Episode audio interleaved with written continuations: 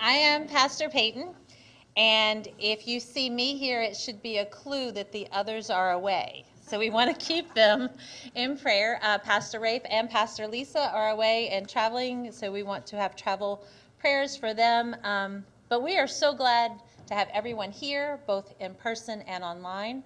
And just a reminder after this service, we do have a church meeting, so we please stay. If it seems like you should go, don't go, just stay. We will have some things that occur after this. But if you would stand and join me in our call to worship. Something so big that we can't hold it. Yet it beckons. God, Love. truth. God is in it all. To feel some light, to experience some love, to worship. Amen. So please join us as we worship with song.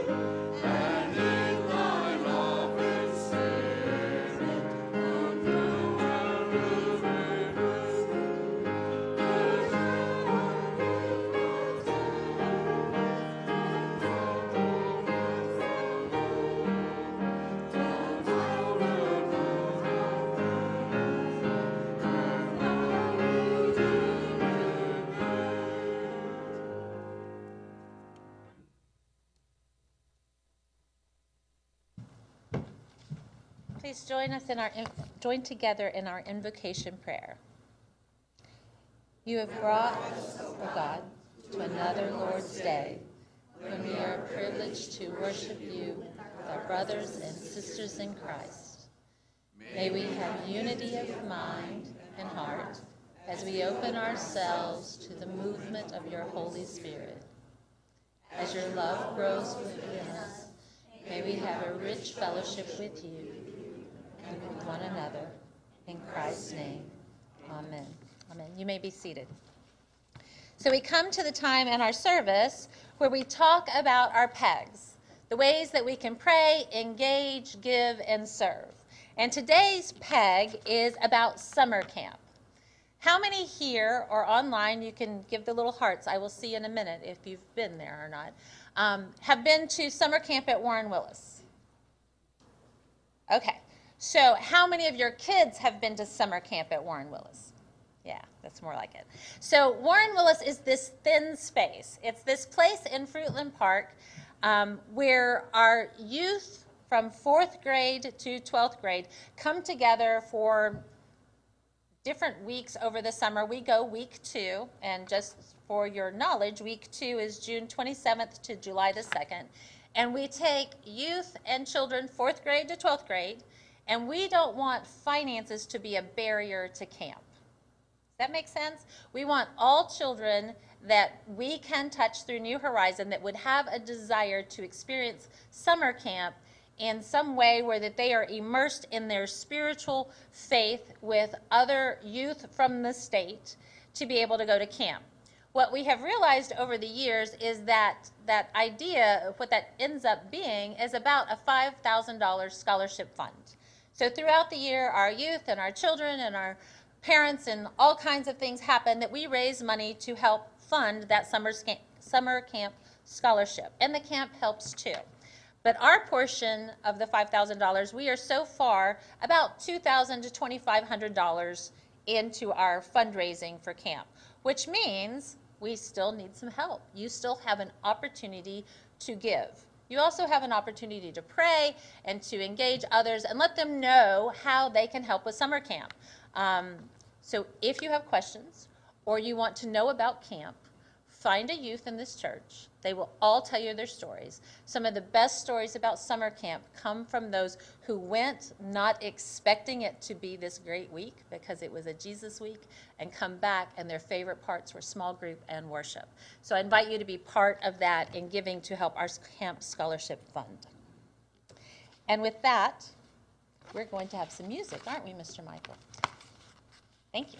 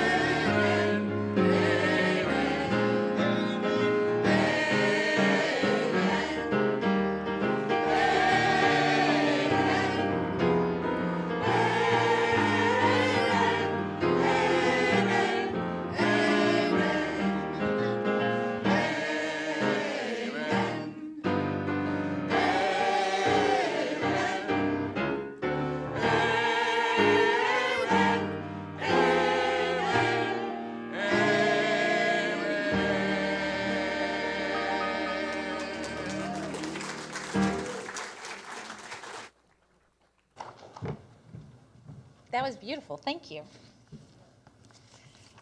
So we come to a time in our service where we get to spend some time in the presence and in conversation with our Lord. So I invite you, as you prepare your hearts for this time, to keep Pastor Lisa and Pastor Rafe in your prayers as they are away from us today. That we think about the things that are going on in our world, the things that are happening in our communities, the sort of the trials and tribulations that we face each day, I am reminded each and every time I turn on the news that nothing is ever really guaranteed. So, with that heart, please bow with me. Gracious and loving God, we are so grateful that you have brought us here today, that you have gathered us in this space, both here together and online together. We are each connected in this community. Father God, we thank you for drawing us from darkness to the glory of your light. We pray, as we just sang, that our lights should shine. Let our light shine.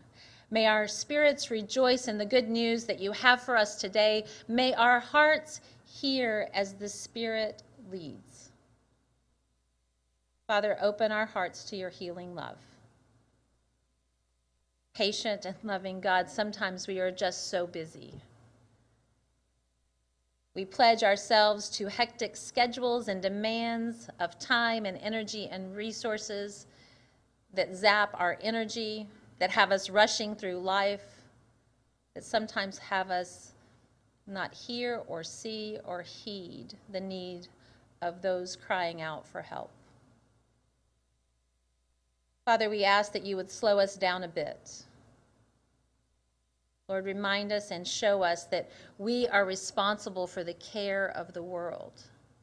We are responsible for loving those in our community. We are responsible for reaching out and offering your love and your healing to those in our community, in our church, in our congregations, in our families, and to all of those that we can touch with your love and your grace. Help us to hear the words of patient love that you have for us. And remind us again of Jesus' words to his disciples when he told them that they should love one another as he loved them. May we take time to bear witness to that love in all that we do and all that we say, to all that we reach each day. Father, hear us as we pray together the way Jesus taught us to pray. Our Father, who art in heaven, hallowed be thy name. Thy kingdom come, thy will be done, on earth as it is in heaven. Give us this day our daily bread, and forgive us our trespasses, as we forgive those who trespass against us. And lead us not into temptation, but deliver us from evil. Thine is the kingdom, and the power, and the glory forever. Amen. Please join us as we sing the hymn Spirit of the Living God.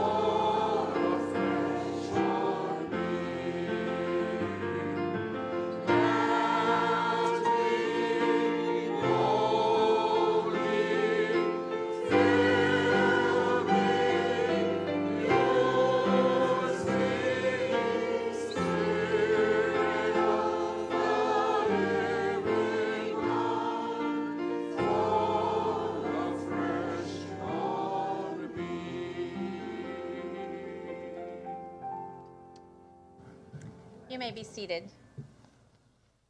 So today we have a true joy. We have Reverend Cynthia Weems, our district superintendent, here to share a message with us, and you are going to love her. If you've never heard her speak, she's an amazing storyteller. She's a fabulous speaker and preacher, and she is truly a joy to have today. So I want to welcome you up.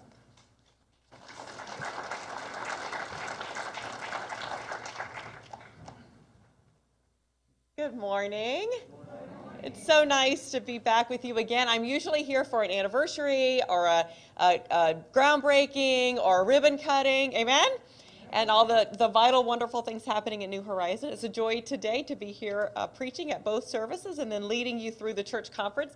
That will be right after this worship service, and I encourage you to stick around for that, and we'll be efficient with it uh, as uh, in order to let you get on with your day. But at this moment, I'm so grateful to have the time um, to be present with you. Um, our district, the Southeast District, runs from Delray Beach to Key West. There are 60 United Methodist churches in that area, and you are one of them. Uh, my office is in Coral Gables, so I come to you from um, Central Dade. Uh, however, some years ago now, I was just thinking to myself, it was about 13, 14 years ago now, I was an associate at Plantation United Methodist. So I certainly have a soft spot for this, soft spot in my heart for this part of Broward um, as well.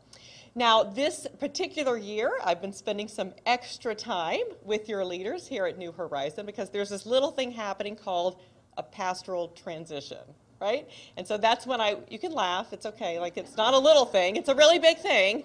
And so that means extra time uh, that I spend with your leadership in preparing for that. I really would like to extend um, a, a, great depth of gratitude and thanks to Karen Brook today because she is your staff parish chairperson right now.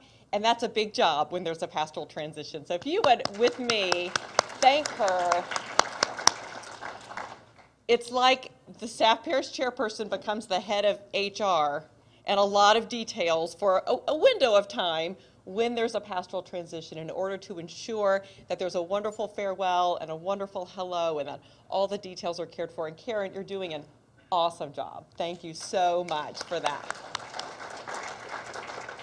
And it's my joy to be with you uh, in this season as well, and I'm so excited uh, for all that is ahead.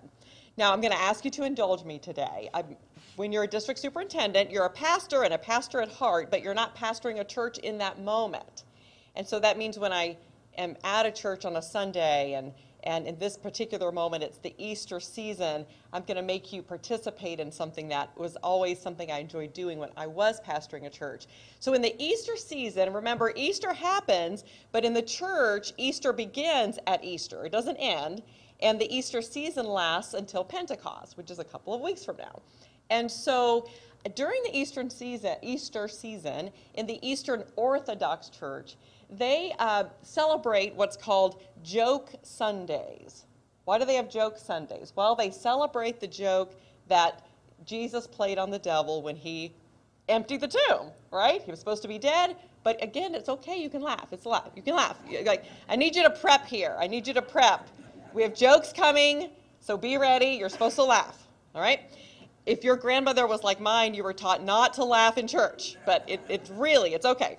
So, um, so I always enjoyed having some joke Sundays after Easter or during the Easter season. So I'm going to make you, I'm going to make you participate with me today. Your job is to laugh. You only have one job. So the first one, I'm actually going to share some cartoons with you. I love looking at the cartoons um, in the Sunday paper. And so, uh, and, and I still get the actual Sunday. Do you know what a paper, you know what a newspaper is? Like they actually come to your front porch or like further out than the front porch. You have to go get it. Right? It's like it's like paper, paper, right? So I cut them out. Um, this one, a family circus. The the little tykes are with their parents, and they're clearly at the zoo, and they're they must be in the Africa section. Like they're looking at the big animals that are out a ways away. And the little guy in the family says, "This is like church, mommy. Everyone's whispering." And then another family circus, you've got the older son coming home from what looks to be a piano lesson. He's got music in his hand. He's coming through the front door, and he says, My piano teacher is very religious. She keeps closing her eyes and saying, Good Lord. Thank you for indulging me. our joke, our joke Sunday.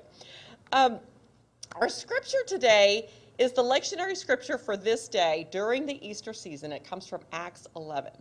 So at Easter, we celebrate the, the gospel story of the empty tomb. And during the Easter season, we kind of walk with the disciples and those early believers in, in kind of the aftermath of Easter. There was an aftermath. I, I mean, there were consequences to this belief that the tomb was empty. And in the book of Acts, we really walk with the disciples and those early believers through the good and the bad in those consequences of believing in the empty tomb. So today, the scripture from Acts 11 is interesting because it's actually a recounting of Acts 10. In Acts 10, Cornelius, a Roman officer and a Gentile, has an experience of he's, he has become becoming a believer, and he has an experience that leads him to invite Peter to come see him. Well, at the same time, Peter ha- has had a dream from God that's preparing him for this encounter with Cornelius. So in Acts 10, we're told what happens between Cornelius and Peter. So Acts 11, which is our passage for today, is Peter's recounting of the experience. Now, why would we be reading from Acts 11? Why is Peter recounting what happened? He's having to defend himself. He's having to defend himself to the other apostles and to the early believers, all who are Jewish, about why he, he did what he did when he encountered Cornelius the Gentile. So today, our passage is Peter's defense of what happened with Cornelius. Let's, let's dive right in. Now, the apostles and the brothers and sisters who were in Judea, all of them Jews, remember, heard that the Gentiles also had received the word of God. So when Peter went up to Jerusalem, again, where all the Jews were, the circumcision party criticized him, those who were circumcised, the Jews, saying, Why did you go to uncircumcised men and eat with them? Then Peter began to explain it to them, step by step, saying, I was in the city of Joppa praying and in a trance I saw a vision, something descending like a large sheet coming down from heaven, being lowered by its four corners, and it came close to me. As I looked at it closely, I saw four footed animals, beasts of prey, reptiles, and birds of the air. I also heard a voice saying to me, Get up, Peter, kill and eat. But I replied, By no means, Lord, for nothing profane or unclean has ever entered my mouth. And all of those things would have been considered profane in the eyes of, of the Jews.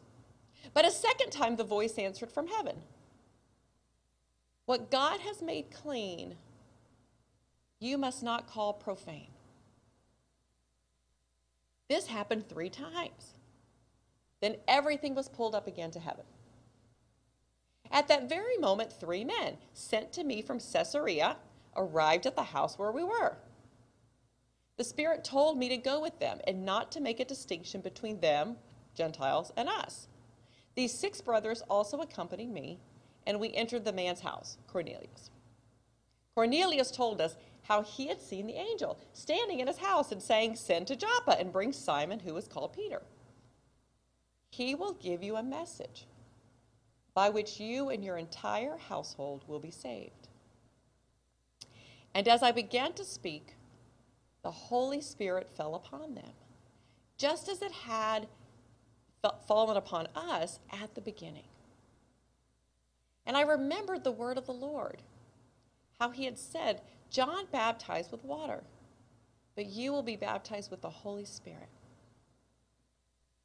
If then God gave them the same gift that He gave us when we believed in the Lord Jesus Christ. Who was I that I could hinder God? When they had heard this, they were silenced. And then they praised God, saying, Then God has given even to the Gentiles the repentance that leads to life. This is the word of God for the people of God. Thanks be to God. Willie Jennings is a theologian and a professor of theology at Yale Divinity School and has written a wonderful, very deep, um, and profound commentary on the book of Acts. And in it, he writes these words about it. Remember, Acts, we believe Acts and Luke were written by the same author, Luke. They're kind of a compendium to one another, the gospel, and then this first book of the early church. He writes, The book of Acts speaks of revolution. We must never forget this. It depicts life in the disrupting presence of the Spirit of God. Luke, its author, is a master storyteller, he says. He is a master storyteller because he follows God on the ground, working and moving in and through the quotidian realities of struggle, of blood and pain, suffering and longing. He never loses sight of God or of humanity, both locked in the drama of life together, aiming toward life abundant. The wonderful image for us, isn't it? Thinking about how God and humanity are both locked in the drama of life together, aiming toward life abundant. I do believe and hope that is our relationship with our God. So, interestingly, the story of Pentecost, which comes in the second chapter of Acts, which we'll get to in a few weeks when we celebrate Pentecost, and this story of Cornelius are the stories that get the most attention in all of the book of Acts. And they have a similar theme. What happens when the Holy Spirit shows up? Amen? Because stuff happens when the Holy Spirit shows up. It shouldn't surprise us that in the book of Acts, the story of Pentecost, the story of Cornelius take up a lot of time and energy. The Spirit shows up and it disrupts. It disrupts. So, this story is so important in the book of Acts because it highlights the central problem for the early church. And remember, when we talk about the early church, we simply mean a bunch of believers. We don't mean a building, we don't, we don't mean a sign. We mean people who get together in small groups, in homes, simply because they believe that Jesus rose from the dead. That, that's the early church. And the central problem for the early church, highlighted in this passage about Cornelius and Peter, is this Is the good news of Jesus raised from the dead for all people? Is the good news for all people? Some might argue that we are still wrestling with that question today. Is the good news of Jesus raised from the dead for all people? The first stories of Pentecost and now today's story deal with the people of Israel, which is logical, right? I mean, that's that's our group of disciples, apostles, and early believers. They were Jews, right? And Jesus was theirs. He was the Messiah. They, they see him as Messiah as part of their Jewish roots. The early church was kosher, didn't eat any of the stuff that we just heard in our scripture, right? And the early church was observant, right? The early church would have been a group of Jews who were observant of Jewish practice. They would have kept kosher. That was their identity. So, someone like Cornelius, his presence, his very being, was a problem. Was a problem. Now, how did we even get to Cornelius? Cornelius lives in Caesarea. Well, from Jerusalem, Jews began to move out toward what was known as the coastal road. The coastal road went from Joppa, which is where Peter was, to Caesarea. Jews began to share this news about Jesus. And I don't know about your life, but you know, when something good happens to you, when you've experienced something good, you often want to share it, right? And every once in a while, when you share something amazing that's happened in your life, someone hears it, and wants to, I don't know, have a little, right? Wants to participate. So, how do we find a Cornelius, a Gentile, an officer in the Roman army who has come to love the God of Israel? Well, someone told him about the God of Israel, and someone told him about Jesus. Cornelius is a problem.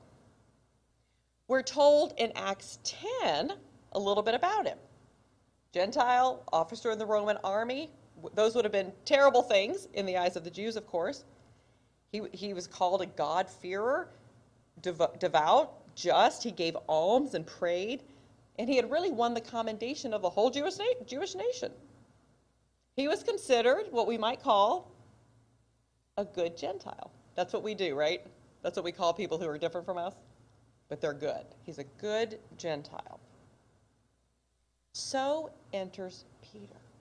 And why Peter? Well, Peter becomes a huge, we're told he'll be the cornerstone of the church, right? Peter is a, a critical character in this drama unfolding in the book of Acts. The key apostle. He has his dream. These men come and invite him to go to Cornelius' house. He goes there, potentially with still prejudice in his heart, right? He's not supposed to go interact with a Gentile. But when he gets there, he's faced with this challenge. He's had this vision from God. He has been clear that he knows the, the laws, right, and the rules. God, I would never do that. Right? The Torah is clear. We don't eat those things. They've never touched my lips. God responds, right? What I've made clean, don't call profane. Peter goes to Cornelius' house, and here is the problem presented to him. Can he recognize the work of God when it does not conform to how he thinks God works? Perhaps you've been confounded like that at times in your life. Can I recognize the work of God when it comes in a way that does not meet my expectation of how God works?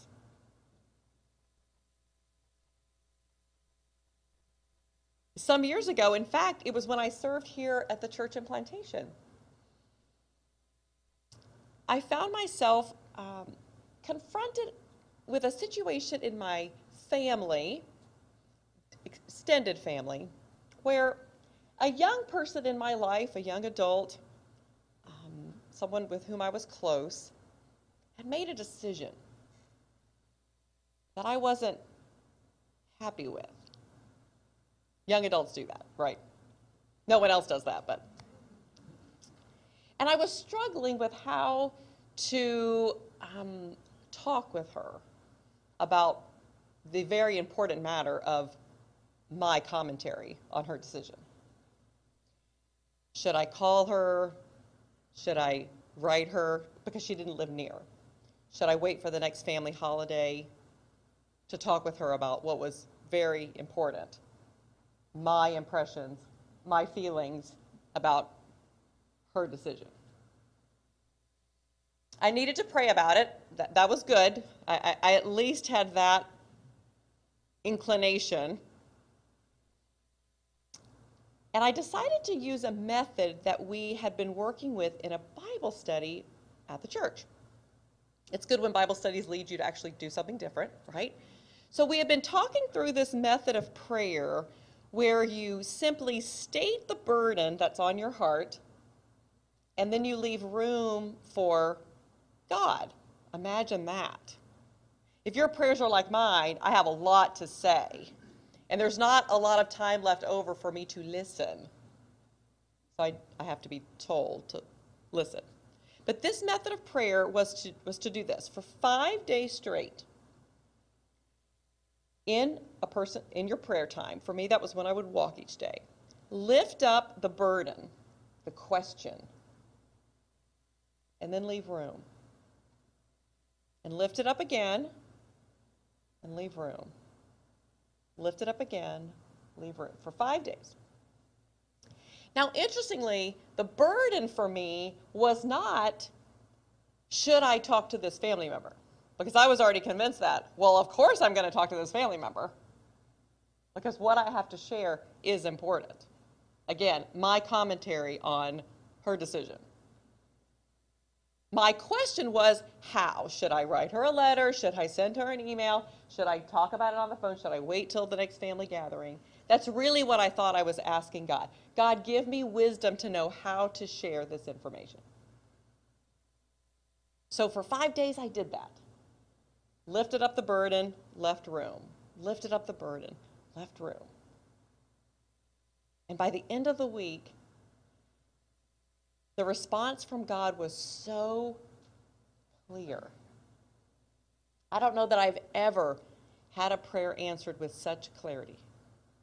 Before that or after? You already know what the answer was, don't you? Don't say anything. I hate it when God does that. Ah! Don't, don't say anything. Cynthia, don't say anything. And I had a physical reaction to it, meaning I felt like the burden was lifted. The burden of me needing to put myself in the middle of something that was not about me. We do that sometimes, don't we? The burden was lifted, and it's as if God said, This young person in your life actually just needs you not to say anything.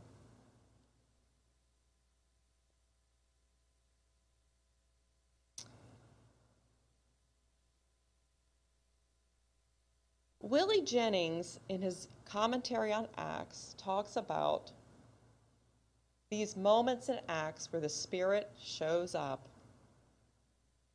as interruptions. You know, sometimes we experience an interruption through a dream. Maybe we do through a dream, like Peter did. Out of that, that agitation, that feeling that I saw something, I heard something. What is that? Sometimes it comes to us when we allow it during a time of prayer. He talks about the moments in Acts where the Spirit shows up as interruptions. The Spirit was at work and the Spirit was causing an interruption. Now he goes on to say that the Jews experienced the interruption of the Gentiles, right? So we have good news. We're not silent about it. We're talking about it. We're talking about it on the coastal road where people can hear us. And word is spreading about our God, the God of Israel, and about what God has done through Jesus. And the Gentiles uh, like it. Right?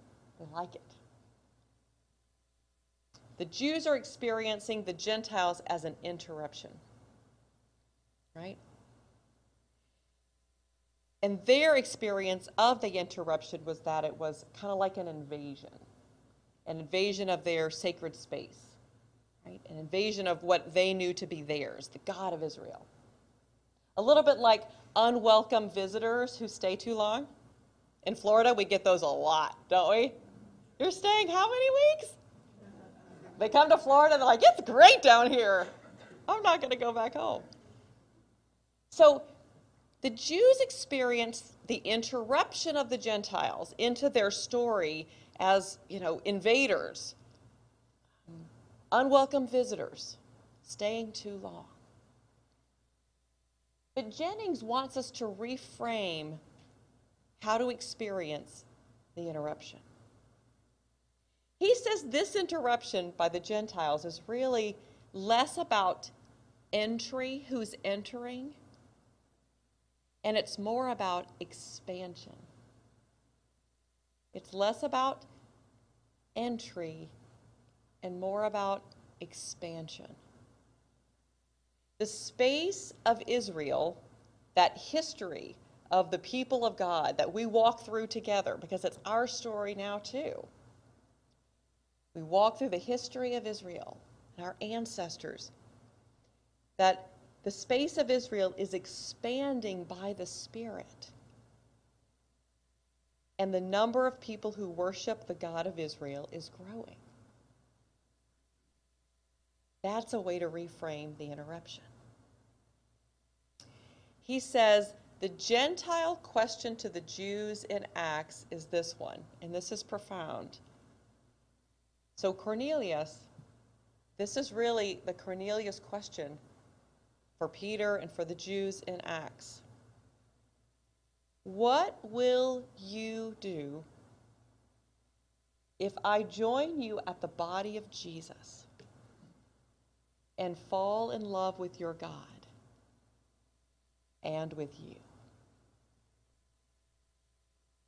What will you do? Because that's what happened, right? The Gentiles began to fall in love with the God of Israel, to fall in love with the story of Jesus, raised from the dead, and to fall in love with the followers of Jesus, the Jews.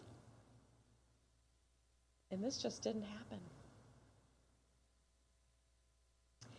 Jennings writes this is the most terrifying aspect of interruption love. That the result is love. Think about your own lives. Have you experienced what we would call interruptions? Grandchildren that need to come and live with you for a while? A new coworker or a new boss? a change of plans, an elderly parent who needs extra care from you, or I don't know, maybe a new pastor coming to serve your church this summer? Right? Interruptions. If you're like me, I often experience those interruptions as invasions. Invasions, unwelcome visitors that are staying too long interrupting my plans, my routine, my life. But oftentimes, when we give it a little time and space, we do find that those interruptions allow us to expand. We expand our households. We expand our work relationships. We expand our time and how we spend it. We expand our hearts. Those spirit led interruptions can lead to love, a greater degree of it.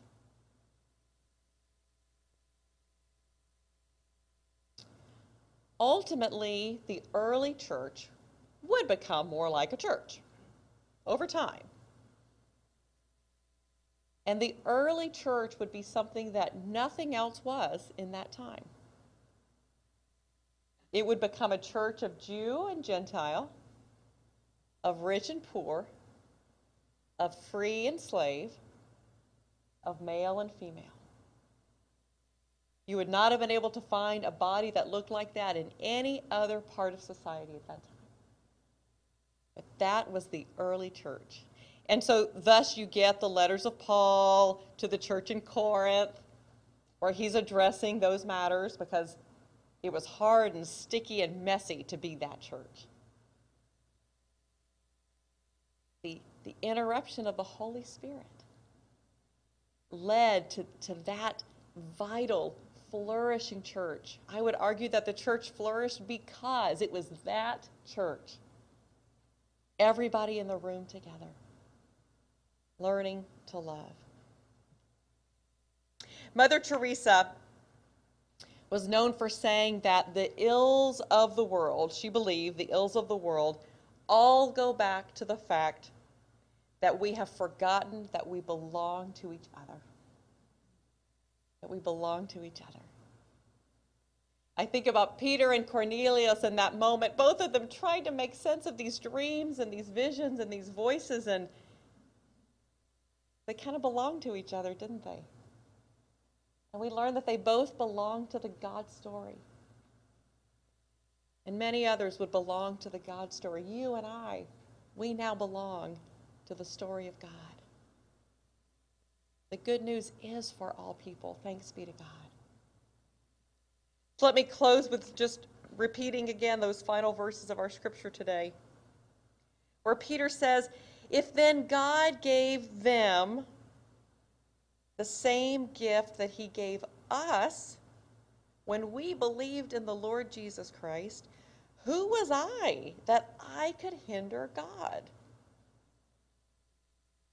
So when they heard this, they were silenced.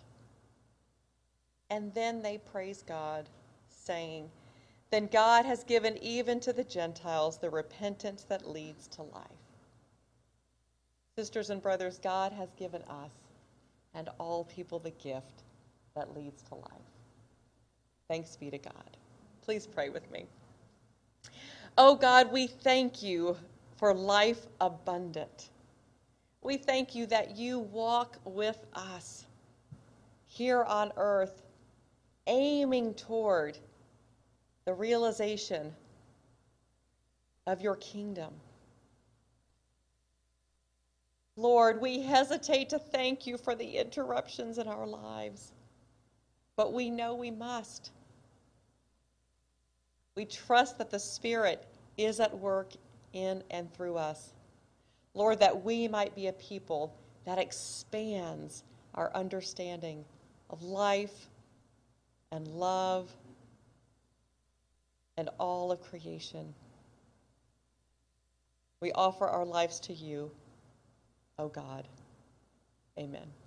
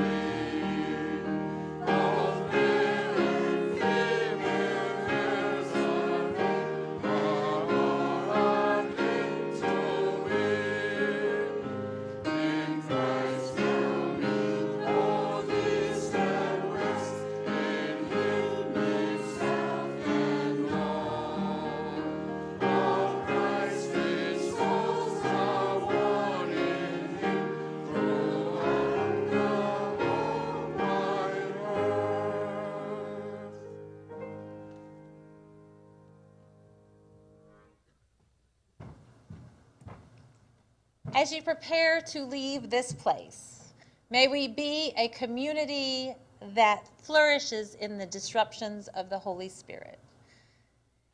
And even though you're not going to leave right this moment, when you do leave, leave in love and share the gospel with all that you meet. Amen? Amen. Amen. We will get around to starting the meeting soon, so don't leave. But if you need to go, water, whatever, please do.